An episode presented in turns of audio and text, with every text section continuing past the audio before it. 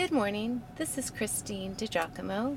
In today's morning briefing, I've entitled Practice Mercy. What should be our response to the poor? Those who are without?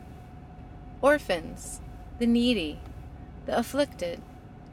It starts in our hearts. So let's ask God to purify our hearts. Oh God, we want to have clean hands and pure hearts before you. Show us your heart toward the poor and grow our hearts to be more like yours, Lord of heaven. Amen. I am first of all reminded that it was to the poor Jesus came. He was birthed in a stable to a simple young woman and a carpenter from a small, no count town called Nazareth. He called fishermen to be his closest friends and ministry partners. After emerging from the desert, where he fasted and was tested for forty days, this represented his early teaching. Blessed are the poor in spirit, or humble, for theirs is the kingdom of heaven. Blessed are those who mourn, the hurting, for they shall be comforted.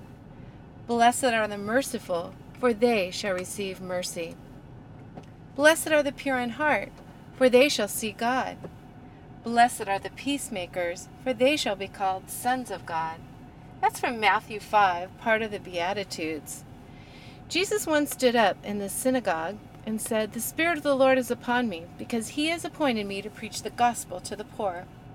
He has sent me to proclaim release to the captives and recovery of sight to the blind, to set free those who are downtrodden. Wow, are you getting the idea? Jesus was for the underdog. Now, mercy is not required of you until you see someone who needs it. The first step in truly caring is taking the time to really see. No one ever saw like Jesus. Others strolled by the infirmed like they were part of the dusty street. Jesus saw their pain. He saw their needs.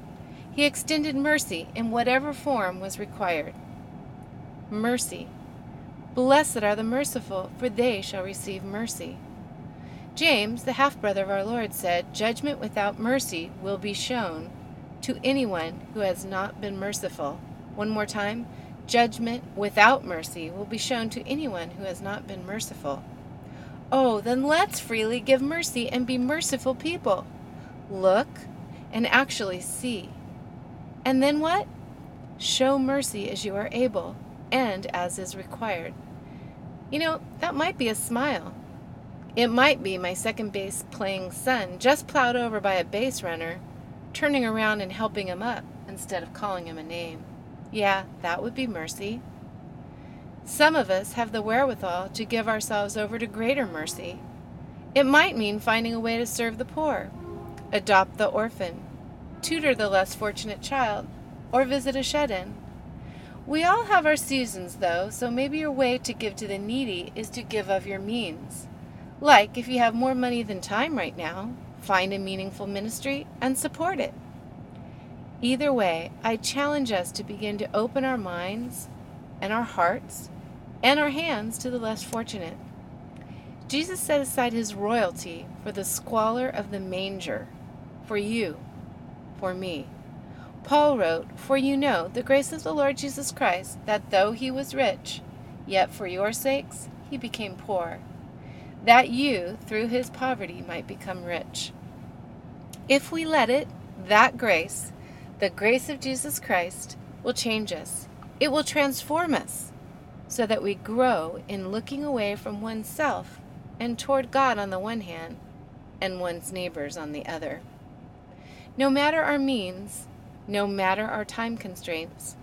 Can we strive to be people of mercy? You know, I can't forget the findings of two young Southern California men who researched how non Christians felt about Christians. It wasn't good. They put in a book that they simply entitled Unchristian. They found that outsiders find Christians to be mostly hypocritical and judgmental, not very loving. In short, they found them to be very unlike Christ. Shocking? What is the remedy? How about learning to be a whole lot slower to judge and a whole lot quicker to offer kindness and a hand up? Come on, we can all do that. Another quote from my friend Mark Batterson in his new book Primal. So many Christians are so bored. So many Christians are so frustrated by the gap between their theology and reality. The way to close the gap and the way to experience that holy rush of adrenaline again is to break a sweat serving others. Okay, in conclusion, maybe we'll have to practice a little first.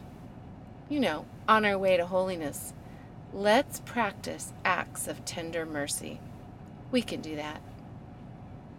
If you'd like to see this in its entirety, you can go to pastorwoman.com, click on Morning Briefings, and again, the title is Practice Mercy.